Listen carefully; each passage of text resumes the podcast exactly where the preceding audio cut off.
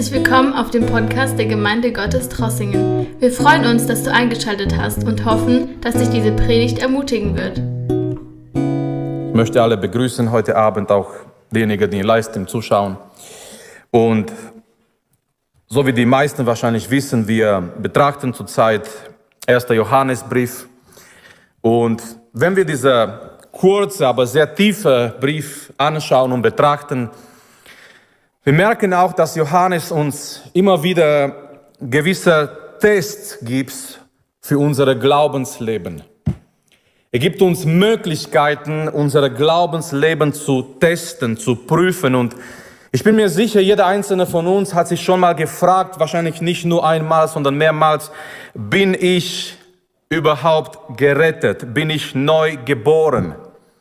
Gehöre ich wirklich zu Jesus Christus? Und Natürlich, das ist eine innerliche Tatsache, aber letztendlich es gibt Beweise nach außen, wenn wir Kinder Gottes sind, wenn wir neugeboren sind, wenn wir zu Jesus gehören. Und so Johannes in, in seinem Brief immer wieder, er kommt und er gibt uns verschiedene Tests, wie wir uns prüfen können, ob wir, wenn wir im Glauben sind. Zum Beispiel in der Text von letzten Mittwoch, was ähm, Edi betrachtet hat, es ist das, was die Bibelausleger der Test des Gehorsams nennen.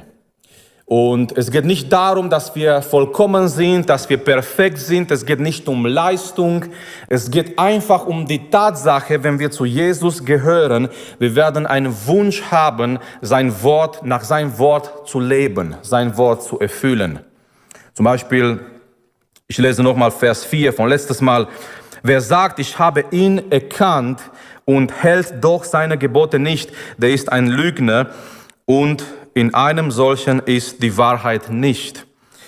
Wer aber sein Wort hält, in dem ist, die, ist die, wahrhaftig die Liebe Gottes vollkommen geworden. Es geht um die Tatsache, dass ein Kind Gottes dieser Wunsch hat, er rebelliert nicht gegen Gottes Wort, sondern er möchte Gottes Wort halten. Nochmal, es geht nicht um die Tatsache, dass wir vollkommen sein können, dass wir vollkommen sind, sondern dieser Wunsch in uns, wenn wir morgens aufstehen, dieser äh, Wunsch, ja, ich möchte mein Tag nach Gottes Wort leben. Ich möchte mein Tag nach Gottes Wort orientieren und Heute Abend in dem Text, den wir lesen werden und betrachten werden, wir werden merken, es geht um einen weiteren Test. Und zwar um den Test der Liebe. Es geht um den Test der Liebe. Mit anderen Worten, was Johannes uns gleich zeigt in dem Text, den wir lesen werden, ist folgendes. Wenn wir zum Gott gehören, wenn wir neu geboren sind, wenn wir zu Jesus gehören, das wird sich auch zeigen in unserem Leben durch die Liebe, die füreinander da ist. Und so möchte ich das Wort lesen für heute Abend, 1. Johannesbrief, Kapitel 2, Vers 7 bis Vers 11. Das sind sehr direkte, sehr klare Worte von dem Heiligen Geist durch Johannes hier geschrieben. Er schreibt hier in Vers 7, Brüder, ich schreibe, ich schreibe euch nicht ein neues Gebot, sondern ein altes Gebot, das ihr von Anfang an hattet. Das alte Gebot ist das Wort, das ihr von Anfang an gehört habt. Und doch schreibe ich euch ein neues Gebot. Bringt uns ein bisschen hier bewusst durcheinander. Er hat gesagt im Vers 7, er schreibt uns ein altes Gebot, die wir schon kennen, die wir schon gehört haben. Im Vers 8, Johannes kommt und sagt, und doch schreibe ich euch ein neues Gebot, was wahr ist in ihm und in euch. Denn die Finsternis vergeht und das wahre Licht scheint schon. Wer sagt, dass er im Licht ist und doch seinen Bruder hasst, der ist noch immer in der Finsternis. Wer seinen Bruder liebt, der bleibt im Licht und nichts Anstößiges ist in ihm. Wer aber seinen Bruder hasst, der ist in der Finsternis und wandelt in der Finsternis und weiß nicht, wohin er geht, weil die Finsternis seine Augen verblendet hat. Bis hier Gottes Wort für heute Abend, der Test der Liebe. Ein Kind Gottes, ein neugeborener Kind Gottes, Er lebt in Liebe, in die Liebe. Und wir möchten auch klar und feststellen heute Abend, es geht nicht in die erster Linie um unsere Beziehung mit unseren Freunden in der Gemeinde, die uns lieben, die wir lieben, die uns mögen, die wir mögen, die uns einladen, die wir einladen. Es geht um die Liebe für alle Christen, für alle Christen.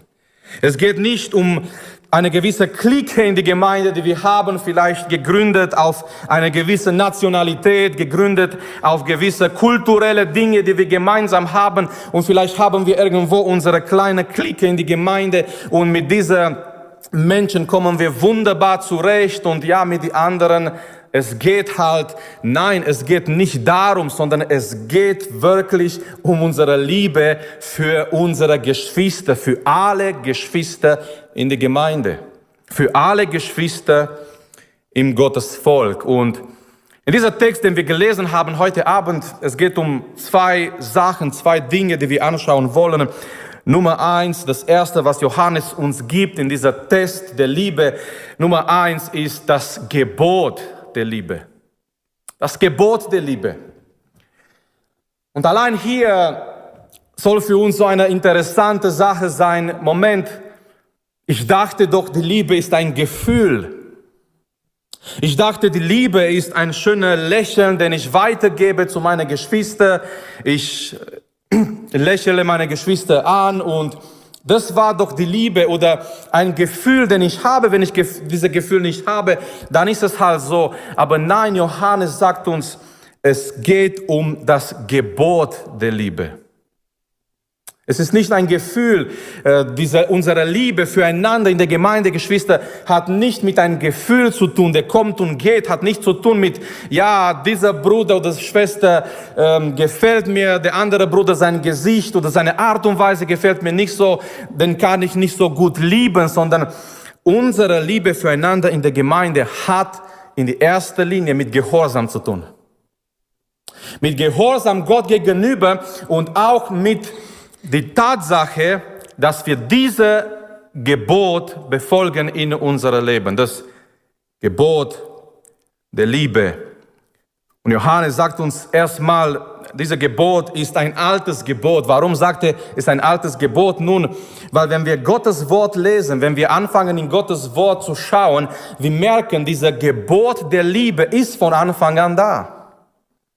Zum Beispiel 5. Mose Kapitel 6 im Vers 5.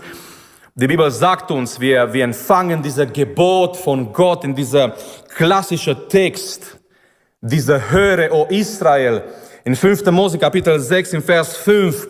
Es wird uns gesagt, wir sind berufen. Es ist ein Gebot, den Herrn zu lieben. Mit unserer ganzen Herzen, mit unserer ganzen Seele, mit unserer ganzen Kraft. Schon von Anfang an, es wurde uns gesagt, was Gott von uns erwartet, dass wir Gott lieben. In 3. Mose Kapitel 19, Vers 18, es wird uns gesagt, nicht nur, dass wir Gott lieben sollen, sondern wir sind berufen, das ist ein Gebot, unsere Nächsten zu lieben, so wie wir uns selbst lieben. Und was schön ist, in Matthäus Kapitel 22, Vers 35 bis Vers 40, als Jesus von einer aus der Menge, von einem Mann aus der Menge geprüft wird, er wird getestet. Die versuchen zu Jesus zu kommen und ähm, so eine, eine, eine Falle vor Jesus da zu haben und die sagen, ja Meister, was meinst du? Was ist so die wichtigste, das allererste Gebot? Und in der damaligen Zeit nicht nur die Gebote aus dem Alten Testament, die Schriftgelehrten, die Pharisäer, die kamen mit so viele andere Gebote und die haben gesagt, und das ist noch wichtig und das ist noch so wichtig und diese Gebote sind noch wichtig und du musst dich so verhalten und die Leute waren so durcheinander, hunderte von Gebote. Und die versuchen Jesus eine Falle zu stellen und die sagen, Meister, was meinst du, was ist das Wichtigste überhaupt? Und Jesus sagt, das allererste Gebot ist, Gott, den Herrn, zu lieben mit unserer ganzen Kraft, unserer ganzen Seele, mit unserem ganzen Herz. Und Jesus, was Jesus hier macht in Matthäus 22, er bringt diese zwei Stellen, Bibelstelle von davor, 5. Mose 5 mit 6 und 3. Mose 19 mit 18, er bringt diese zwei Bibelstelle zusammen. Diese zwei Bibelstellen waren schon von Anfang an da. Sie wussten, um was es geht. Und Jesus sagt, das Größte überhaupt, das Wichtigste überhaupt ist Gott zu lieben. Von, von ganzem Herzen, mit deiner ganzen Seele, mit deiner ganzen Kraft, mit deinem ganzen Verstand. Und, und Jesus geht gleich weiter und sagt, das zweite Gebot, das zweite, was auch ganz wichtig ist, ist dein Nächstes zu lieben wie dich selbst. Aber was Jesus hier sagt, wenn Jesus diese zwei Sachen aus dem Alten Testament zusammenbringt, was wir sehr schön hier sehen, ist, unsere Liebe füreinander fließt aus unserer Liebe für den Herrn. Unsere Liebe füreinander ist nicht möglich, wenn wir Gott nicht lieben. Unsere Liebe füreinander kann nicht stark sein, wenn wir nicht eine starke, lebendige Beziehung mit dem Herrn haben. Wenn wir nicht zuerst dieser, dieser erste Gebot in unserem Leben haben als eine Realität, indem wir Gott lieben mit unserer ganzen Seele, mit unserem ganzen Herzen, mit unserer ganzen Verstand, mit unserer ganzen Kraft.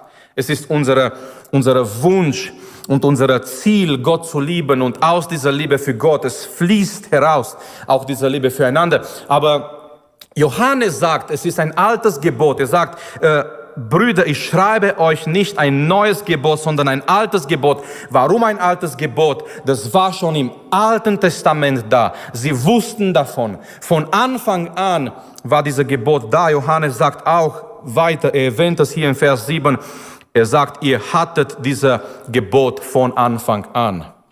Dieser Gebot war schon da von Anfang an. Was bedeutet das? Das bedeutet, als sie das Evangelium gehört haben, sie haben auch davon gehört, dass man berufen ist, einander zu lieben. Das bedeutet, dieser Gebot, ihr Lieben, dieser Gebot, diese Tatsache, einander zu lieben, das gehört zu die, zu die Basics des Evangeliums. Johannes sagt, ihr habt es schon von Anfang an gehört. Von Anfang an, als sie das Wort gehört haben, als das Wort gepredigt wurde, das war drin in dieser Botschaft, dieser Gebot der Liebe, diese Tatsache, dass die Kinder Gottes, dass die Neugeborenen auch berufen sind, sich einander, sich gegenseitig zu lieben. Und doch Johannes sagt in Vers 8, und doch schreibe ich euch ein neues Gebot. Nun, Johannes ist es alt, oder ist es neu? Und hier ist die Sache. Dieser Gebot der Liebe, ein altes Gebot, weil das war schon von Anfang an da. Dieser Gebot empfängt in Jesus Christus eine neue Dimension. Deswegen kommt hier Johannes in Vers 8 und sagt, und doch schreibe ich euch ein neues Gebot. Und er bezieht sich hier, wir werden gleich das lesen, er bezieht sich hier aus einem Text, aus Johannes Kapitel 13, wir werden diesen Text gleich lesen. Er sagt hier in Vers 8, und doch schreibe ich euch ein neues Gebot, was wahr ist in ihm und in euch. Denn die Finsternis vergeht und das wahre Licht scheint schon. Und wir lesen hier, weil dieses altes Gebot der Liebe empfängt in Jesus Christus eine komplett neue Dimension.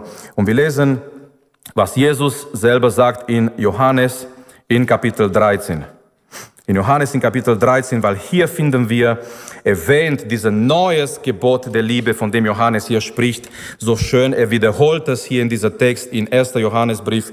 Und wir lesen Johannes Kapitel 13 nochmal. Diese Menschen, zu denen Jesus redet, die waren Juden, sie kannten das. 5. Mose Kapitel 6.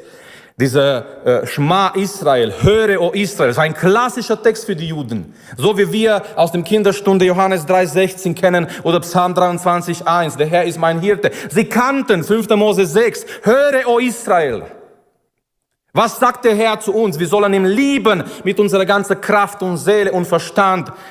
Und auf die andere Seite, wir sollen unser Nächstes lieben. Aber Jesus nimmt dieses altes Gebot aus dem Alten Testament. Und deswegen sagt Johannes, es ist ein neues Gebot von der anderen Seite, weil dieses Gebot der Liebe empfängt durch Jesus Christus eine neue Dimension, eine neue Tiefe, wenn ihr wollt, ein anderer Level, eine andere Ebene, zu dem Jesus diese Gebot der Liebe bringt. Weil schau mal, was er hier schreibt, was er hier sagt in Johannes Kapitel 13, Vers 34. Ein neues Gebot gebe ich euch, dass ihr einander lieben sollt. Nun, bis hier ist nichts Neues. Aber was jetzt kommt, das ist eine komplett neue Dimension damit wie ich euch geliebt habe. Und das ist viel tiefer. Das ist neu. Das ist eine neue Dimension, eine neue Ebene. Jesus sagt, ihr solltet euch gegenseitig einander so lieben, wie ich euch geliebt habe. Das ist ein neues Gebot, weil in Jesus Christus dieser Gebot der Liebe hat komplett eine andere Dimension. Wie ich euch geliebt habe, auch ihr einander liebt. Vers 35. Daran wird jedermann erkennen, dass ihr meine Jünger seid, wenn ihr Liebe untereinander habt. Wenn wir jetzt fragen würden, was ist der, der Hauptzeichen des Christentums? Was ist so der Markenzeichen des Christentums? Es ist nicht Kraft, es ist nicht Autorität, es ist nicht Macht, es ist nicht ich weiß nicht, an was wir anders denken würden, nein, sondern der Hauptzeichen des Christentums ist die Liebe. Ist die Liebe füreinander. Ist die Liebe, die, die da sein sollte als eine Realität und, und diese Welt soll diese Liebe sehen und erkennen und bekennen. Und sogar beeindruckt sein von dieser Liebe. Sogar eine Sehnsucht zu empfangen dass die sagen, so eine Liebe möchte ich auch erleben. So eine Liebe habe ich nirgends gefunden, was ich bei diesen Leuten sehe. Und Jesus, nochmal Johannes sagt, es ist von der anderen Seite ein neues Gebot, weil, weil in Jesus Christus dieser Gebot der Liebe aus dem Alten Testament hat komplett eine neue Dimension. Jesus sagt, wir, wir sollen uns einander lieben, wie er uns geliebt hat. Allein dieser Bibelvers, wenn wir heute Abend, Geschwister, nach Hause gehen, allein mit dieser Bibelvers, allein diese Realität mit uns zu nehmen, darüber zu denken, weil Gottes Wort ermutigt uns, nicht nur die Bibel zu lesen, sondern Gottes Wort nachzudenken. Amen. Gott, an Gottes Wort zu denken, wenn wir uns hinlegen zum Schlafen, an Gottes Wort nachzudenken, wenn wir irgendwo unterwegs sind, an Gottes Wort nachzudenken, weil so entsteht auch Frucht in unserem Leben, wenn wir über Gottes Wort nachdenken. Und wenn wir allein diesen Satz hier mit uns nehmen, in unsere Gedanken, in unseren Verstand, ich sollte, ich bin berufen, meine Geschwister so zu lieben, wie Jesus mich geliebt hat. Das ist sehr, sehr tief und sehr, sehr stark. So, das ist das Gebot der Liebe, was, was Johannes uns hier, was der Heilige Geist uns durch Johannes hier gibt, in äh, dieser Brief, in dieser Text, den wir heute Abend anschauen, in dieser Test der Liebe, dieser Gebot der Liebe. Und äh, zweites, zweite Sache, was Johannes uns gibt, was auch sehr wichtig ist, ist der Beweis der Liebe der Beweis der Liebe. Er hat uns gezeigt, dieser Gebot der Liebe aus dem Alten Testament in Jesus Christus. Es empfängt eine komplett neue Dimension. Wir sind berufen, uns so zu lieben, wie Jesus uns geliebt hat. Aber jetzt Johannes, er geht in Vers 9 bis 11 und er schreibt über diese Beweis der Liebe. Das bedeutet, Geschwister, die Liebe ist nicht nur ein Gebot, die Liebe ist auch ein Beweis. Die Liebe in unserer Welt, diese, diese Realität der Liebe in uns zeigt, dass etwas in uns passiert ist. In unserer eigenen Kraft können wir das nicht tun, was Jesus gesagt hat. Sind wir alle einverstanden? So zu lieben, wie Jesus uns geliebt hat, das können wir nicht tun in unserer eigenen Kraft. Aber wenn wir neu geboren sind, wenn wir Kinder Gottes sind, wenn wir in Verbindung mit Gott sind, wenn er in uns lebt, Galater 2,20. Ich wurde gekreuzigt mit Jesus, doch lebe ich, aber nicht ich lebe, sondern Jesus lebt in mir. Das bedeutet, auf dem Thron meines Herzens herrscht Jesus Christus mit seiner Liebe, mit seiner Geduld, mit seiner Gegenwart und ich erlaube, ich gebe Gott Raum, dass er durch mich Menschen liebt, in der Gemeinde, in meiner Umgebung. Und das ist genau das, was die Bibel uns sagt. Wir können es nicht in unserer eigenen Kraft. Aber wenn diese Liebe da ist in unserem Leben, das ist ein Beweis, dass Gott etwas in uns getan hat. Dass, dass Gott etwas in uns verändert hat. So, die Liebe ist ein klares Beweis, dass Gott etwas in uns verändert hat. Und Wahrscheinlich, wenn ich jetzt an ein Beispiel denke aus Gottes Wort, einer der stärksten Beispiele und ich, ich mag diese Beispiele so sehr in Apostelgeschichte Kapitel 9 als, als Saulus aus, als, aus Tarsus. Er geht nach Damaskus mit Briefe von die hohen Priester. Er geht dahin, um die Christen gefangen zu nehmen. In seiner Perspektive, in seiner Einstellung, diese Menschen, die sind auf einem falschen Weg, die folgen ein, ein falscher Lehrer, der eigentlich in Jerusalem gestorben ist, Jesus. Und Saulus, er geht nach Damaskus, um diese Menschen gefangen zu nehmen. Nun, wir kennen die Geschichte so wunderbar. Auf diesem Weg nach Damaskus, er erlebt seine Begegnung mit dem Herrn. Was passiert danach? Wir wissen, eine Zeit lang kann er nicht sehen. Er wird danach getauft. Hananias kommt vorbei. Er wird getauft. Er kann wieder sehen. Er ist geheilt. Er wird, er ist erfüllt mit dem Heiligen Geist. Und hier ist ein Detail, was, was Lukas uns sagt, dort in Apostelgeschichte Kapitel 9, nachdem er getauft ist, nachdem er äh, dort ist in Damaskus, er bleibt noch einige Tage bei den Jüngern in Damaskus. Die gleichen Leute, die er gefangen nehmen wollte. Die gleichen Leute, die er davor eigentlich gehasst hat. Er hat diese Christen gehasst. Auf einmal, er entdeckt eine neue Familie in Jesus. Und er bleibt in Damaskus. Er bleibt mit diesen Menschen in Damaskus. Davor wollte er diese Menschen gefangen nehmen. Davor hat er gedacht, diese Menschen, die sind nicht normal, die sind verrückt, die sind auf einem falschen Weg. Nach seiner Begegnung mit dem Herrn, er entdeckt, er hat eine neue Familie. Und später, dieser Mann Gottes beschreibt auch diese Familie wie ein Leib. Es ist ein Leib, wo die ganzen Glieder zusammen sind und wenn ein Glied leidet, alle Glieder leiden mit ihm und wenn ein Glied sich freut, alle Glieder freuen sich mit ihm und es ist auch eine Familie, es ist auch ein Leib, es ist die Gemeinde von Jesus Christus. Aber hier war beim Paulus ein ganz klarer Beweis. Es ist etwas in seinem Leben passiert. Stellt euch vor, die Priester warten auf ihn. Die Priester warten, wo bleibt Saulus mit dieser, mit dieser Christen? Wo bleibt Saulus mit dieser Leute? Was hat er gemacht in Damaskus? Und auf einmal ein Tag geht vorbei, zweiter Tag geht vorbei und die Priester empfangen diese Nachricht. Der Mann kommt nicht mehr zurück. Er ist dort geblieben bei denen. Was für Augen haben die gemacht? Was ist mit ihm passiert? Wir dachten, er hasst diese Menschen. Wir dachten, er, er bringt diese Menschen in Gefängnis. Auf einmal, als sie hören, Paulus, er bleibt dort mit den Jüngern in Damaskus. Oder diese schöne Szene in Apostelgeschichte Kapitel 16, der Kirchenmeister aus Philippi, er schlägt Paulus und Silas, er wirft sie in Gefängnis. Wir kennen die Geschichte um Mitternacht, Paulus und Silas, die machen, was die Kinder Gottes um Mitternacht machen, die machen Lobpreis, wenn die nicht schlafen können. Und es kommt ein Erdbeben, alle werden befreit. Der Kerkermeister möchte sich umbringen, weil er weiß, er muss mit seinem Leben bezahlen für jeder, der abhaut. Aber Paulus und Silas sagen, nein, tut nicht, nichts Böses, wir sind hier.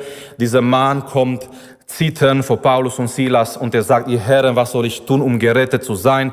Glaube an den Herrn Jesus Christus, so wirst du gerettet mit dein Haus zusammen. Und was macht er danach? Es ist wieder so ein schöner Detail.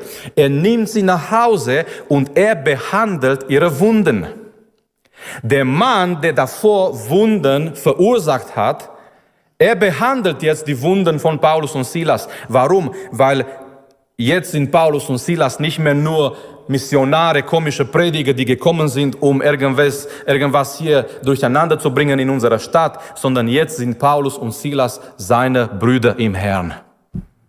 Er bringt sie nach Hause. Er wäscht ihre Wunden. Er gibt ihnen zu essen.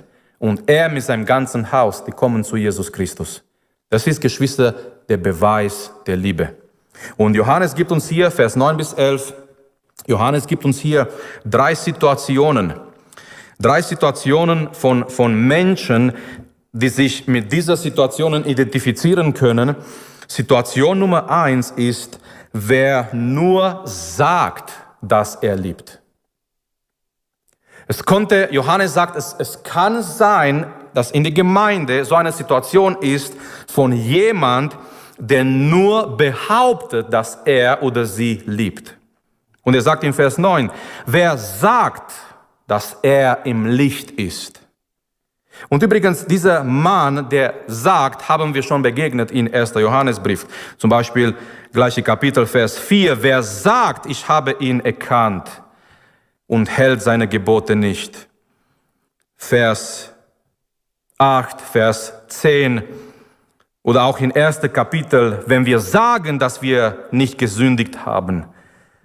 Er spricht hier über jemanden, der nur sagt, Jemand, der nur behauptet, dass er im Licht ist. Johannes sagt, es kann sein in einer Gemeinde, dass so eine Situation entsteht, dass jemand da ist, der nur sagt. Und das wäre so gefährlich und so tragisch für jede einzelne von uns, wenn wir uns in so einer Situation befinden, in dem wir nur sagen. Es geht hier um jemanden, der nur sagt, aber es nicht lebt. Es geht hier um jemanden, der nur behauptet, aber nicht danach lebt. Wer sagt, dass er im Licht ist und doch seinen Bruder hasst, der ist noch immer in der Finsternis. So Johannes sagt, hier ist der Beweis. Egal was jemand sagt, egal was jemand behauptet, egal was jemand über sich sagt, wer nur sagt, dass er im Licht ist. Aber auf der anderen Seite, dieser Person, der nur sagt, dass er im Licht ist, hasst sein Bruder. Dieser Person, sagt Johannes, ist noch im Finsternis. So, das ist der Beweis der Liebe. Die Liebe ist ein Beweis. Und Johannes sagt, es kann sein, dass, dass in, ein, in einem Zusammenhang, in einer Gemeinde diese Situation da ist als eine Realität. Jemand, der nur sagt, Oh ja, ich liebe meine Geschwister. Ja klar, ich liebe die aus der Gemeinde. Aber Johannes sagt, wenn diese Person doch seinen Bruder hasst, diese Person ist noch in der Finsternis. Situation Nummer zwei haben wir im Vers 10. Und mögen wir uns alle befinden hier in dieser Situation im Vers 10. Und zwar, es geht um Folgendes. Wer, wer liebt, der ist im Licht. Wer liebt, ist im Licht, im Licht Gottes. Und das ist das, was Johannes sagt im Vers 10, dieser Beweis der Liebe in unserem Leben. Wer seinen Bruder liebt, der bleibt im Licht. Und nichts Anstößiges ist in ihm. Es ist dieser Beweis der Liebe in unserem Leben. Wir können uns prüfen, bin ich im Licht oder sage ich nur, dass ich im Licht bin? Oder vielleicht behaupte ich nur etwas, was nicht eine Realität ist in meinem Leben. Johannes sagt, hier ist dieser Test, dieser Beweis der Liebe. Wer nur sagt, aber auf der anderen Seite seinen Bruder hasst, der ist noch in Finsternis. Situation Nummer zwei. Wer seinen Bruder wirklich liebt, der bleibt im Licht, der ist im Licht. Der hat dieser Licht Gottes begegnet in sein Leben, weil er hat Liebe für seinen Bruder. Und ich lese ein bisschen etwas in Voraus, was wir später betrachten werden in dieser Brief aus Kapitel 3, 1. Johannes Kapitel 3, weil Johannes kommt immer wieder, er kommt immer wieder mit diesem Thema, mit dieser Test, mit dieser Beweis der Liebe, weil das ist so eine, eine klare Sache, eine klare Tatsache, dieser Beweis der Liebe in unserem Leben. Zum Beispiel 1. Johannes Kapitel 3, Vers 11, denn das ist die Botschaft, die ihr von Anfang an gehört habt, dass wir einander lieben sollen. Gleiche Kapitel, Kapitel 3 hier, er sagt hier in Vers 16 zum Beispiel, daran haben wir die Liebe erkannt, dass er sein Leben für uns hingegeben hat. So, wir haben die Liebe erkannt, wie? In Jesus Christus, durch Jesus Christus. Und diese Liebe bedeutet, er hat sich für uns hingegeben. Er hat sich hingegeben in dem Tod. Und was sagt er hier weiter, Vers 16? Also 1. Johannes, übrigens, Johannes 3, 16 kennen wir alle. 1. Johannes 3, 16. Daran haben wir die Liebe erkannt, dass er sein Leben für uns hingegeben hat. Auch wir sind es schuldig, für die Brüder das Leben hinzugeben. Und er macht es ganz praktisch in Vers 17. Wer aber die Güter dieser Welt hat und seinen Bruder Not leiden sieht und sein Herz vor ihm verschließt, wie bleibt die Liebe Gottes in ihm? Meine Kinder, und, und merkt ihr, er macht es ganz klar, diese Liebe, sagt er, ist ein Beweis. Meine Kinder, lasst uns nicht mit Worten lieben, noch mit der Zunge, sondern in Tat und Wahrheit. Kennt ihr diesen Text in Jakobusbrief, wo Jakobus sagt, ja, wenn ein, ein Armer kommt in eure Gemeinde und er sagt, er sagt, stellt euch vor, diese Situation, äh, Jakobus spricht dort in diesem Zusammenhang, dass unsere Glauben, die sich nicht in unsere Taten zeigt, eine tote Glauben ist. Jakobus sagt, unser Glauben an in Gottes Wort und in Gott zeigt sich in die Art und Weise, wie wir handeln. Und er sagt, wenn, wenn einer kommt in der Gemeinde, der arm ist und wir sagen, ja, äh, Bruder, geh dich anziehen und geh, geh was essen, aber wir, wir würden ihm nichts geben, sich zum Anziehen oder zu essen. Jakobus sagt, was bringt es? Was ist das für eine Situation? So Johannes sagt hier, dieser Beweis der Liebe ganz praktisch, dass wir uns einander lieben. Er wird hier konkret. Vers 19. Und daran erkennen wir, was können wir erkennen in unserem Leben? Das ist ganz wichtig. Und daran erkennen wir, dass wir aus der Wahrheit sind. Und damit werden wir, werden wir unsere Herzen vor ihm stielen. Dass, wenn unser Herz uns verurteilt, Gott größer ist als unser Herz und alles weiß. Ähm, aber was er, was er hier betont, ist genau dieser Beweis der Liebe. Wir wissen, wir können uns daran, wir können uns daran prüfen und erkennen, ob dieser Beweis der Liebe da ist in unserem Leben. So Situation Nummer zwei sagt, sagt hier Johannes, ist derjenige, der liebt und der liebt, er ist im Licht. Und dann, er, er schließt dieser Text von heute Abend mit einer dritten Situation, eine, würden wir sagen, eine ganz klare Situation. Bei, bei Situation Nummer eins ist jemand, der sagt, dass er seine Brüder liebt, aber er macht es nicht so, er ist noch in Finsternis, er behauptet nur etwas, was er nicht lebt. Situation Nummer drei ist jemand, der konkret seinen Bruder hasst. Und er sagt hier Johannes in Vers 11, und merkt ihr, all diese, lasst uns, lasst uns mal so nennen, diese drei Personen, die stehen vor dieser Spiegel, vor dieser Beweis der Liebe. Ja, der eine sagt, er liebt seinen, seinen Bruder, Macht er aber nicht, lebt er nicht diese Tatsache, er ist in Finsternis. Zweite Situation ist jemand, der wirklich liebt. Johannes sagt, diese Liebe zeigt, dieser Mensch ist im Licht. Dritte Situation, sagt Johannes, ist jemand, der seinen Bruder hasst. Aus welchem Grund, wie auch immer. Und übrigens an dieser Stelle möchte ich ganz kurz sagen, Satan wird, wird versuchen, uns immer einen Grund zu geben, jemanden zu hassen.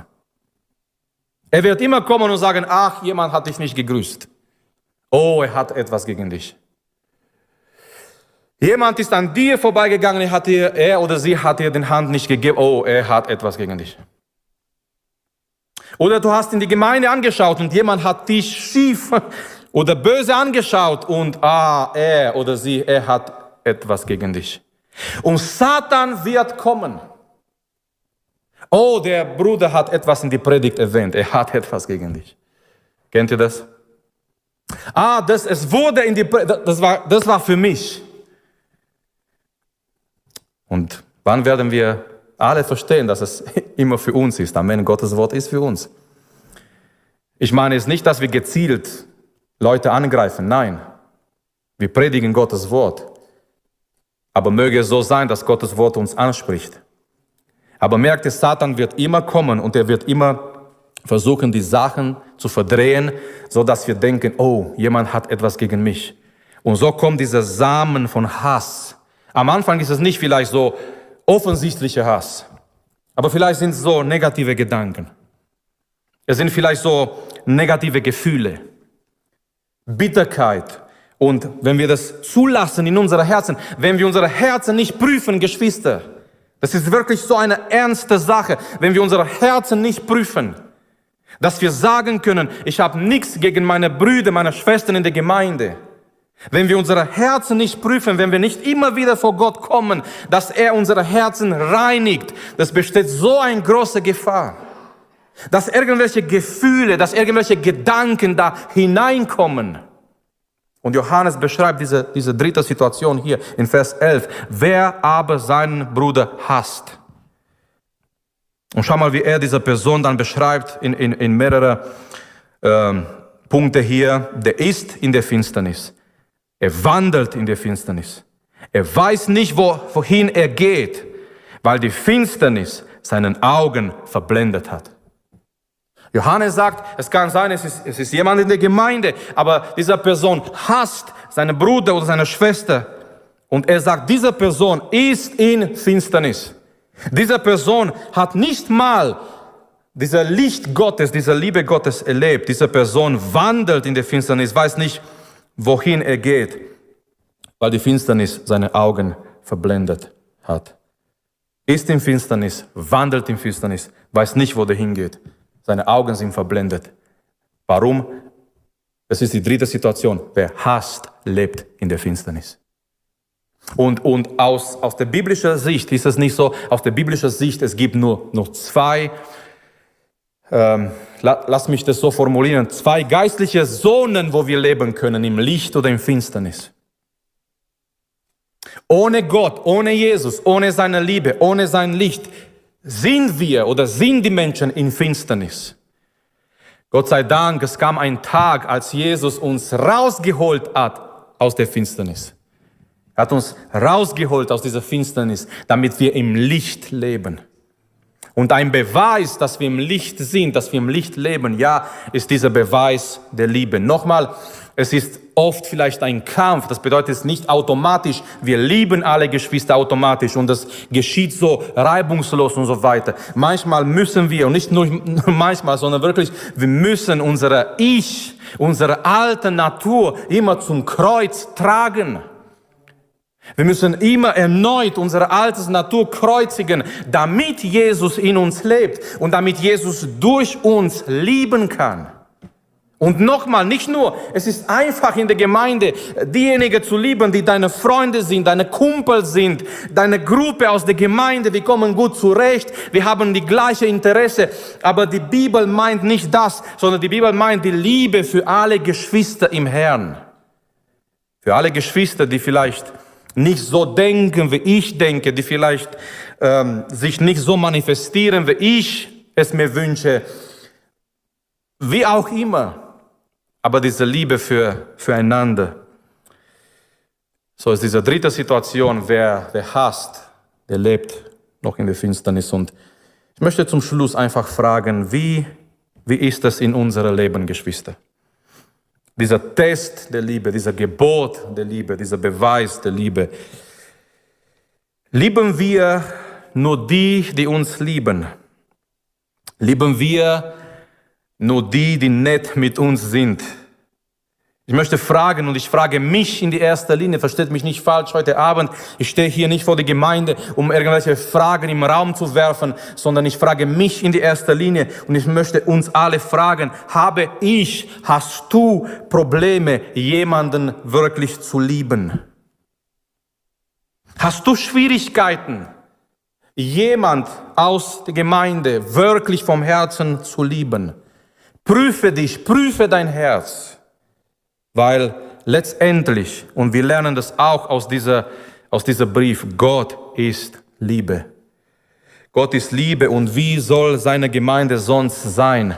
Wenn Gott Liebe ist, all diejenigen, die zu Gott gehören, die werden sich einander lieben. Ja, es ist ein Prozess. Ist ein Prozess der Heiligung. Das gehört auch zur Heiligung. Ich glaube das von ganzem Herzen, uns gegenseitig zu lieben besonders in Momente, wenn es nicht einfach ist. Ja, es gibt umso mehr, das ist, das ist so interessant, die Beziehungen, dieser Mechanismus der Beziehungen ist so interessant. Weil wenn du sagst, ich möchte mich vertiefen in Beziehungen, du gehst auf ein Risiko. Ich möchte niemanden, dass jemand sagt, ja, okay, dann, das war's mit Beziehungen, ich bleibe nur so weit weg. Und nein, von einer Seite, die Beziehungen sind etwas Wunderbares. Von einer Seite, wir brauchen starke Beziehungen. Von der anderen Seite, umso tiefer wir gehen in Beziehungen, wir gehen in eine Stellung, wo wir verwundbar sind, wo wir verletzt sein können oder werden können. Wir gehen in Situationen, in denen wir uns öffnen. Und in diesen Situationen, ja, es besteht die Möglichkeit, die Gefahr, dass jemand dich vielleicht verletzt dass jemand dich vielleicht enttäuscht. Von der anderen Seite, es ist etwas Wunderbares, die Beziehungen, wir brauchen die, wir müssen in die Beziehungen wachsen. Auf die andere Seite, es besteht immer dieses Risiko, es ist dieses Risiko da. Vielleicht jemand wird mich verletzen, sogar in der Gemeinde. Vielleicht jemand wird mich sogar enttäuschen, auch zwischen die Heiligen, weil die Heiligen sind ja noch nicht vollkommen.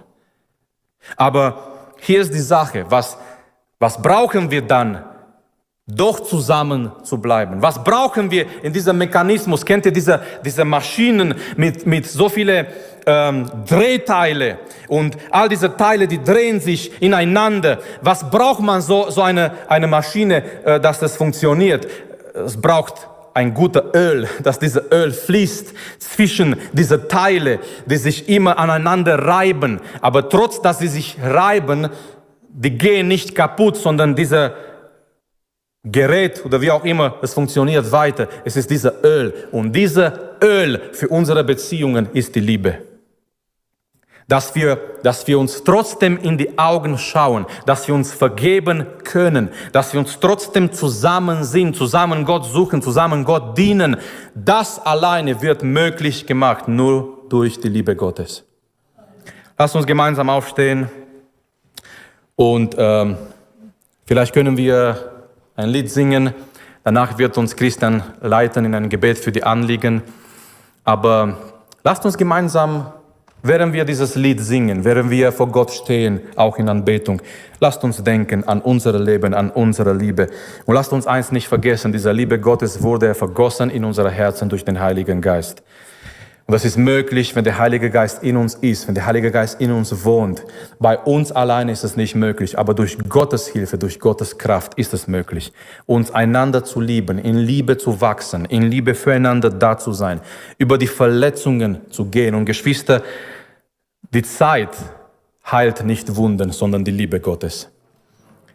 Es können, es können jahrelang vergehen, die Wunden sind immer noch dort. Es ist nicht die Zeit, der die Wunden heilt. Wir haben wahrscheinlich diese Sticker gesehen, irgendwo auf ein T-Shirt, irgendwo geklebt auf einer Tasse. Wow, die Zeit heilt alle Wunden. Nein, die Wunden werden allein geheilt durch die Liebe Gottes, durch Vergebung, die da ist und die möglich ist, durch diese Aufnahme und Akzeptanz weil ich weiß, Jesus hat mich akzeptiert, so wie ich war und so wie ich bin.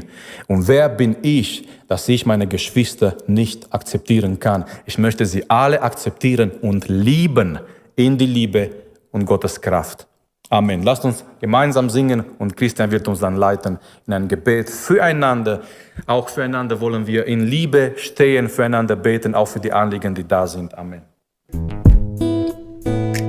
Danke, dass du unsere Predigt angehört hast. Wenn dich die Botschaft angesprochen hat, dann teile sie gerne mit deinen Freunden und Bekannten, dass auch sie diese Predigt hören können.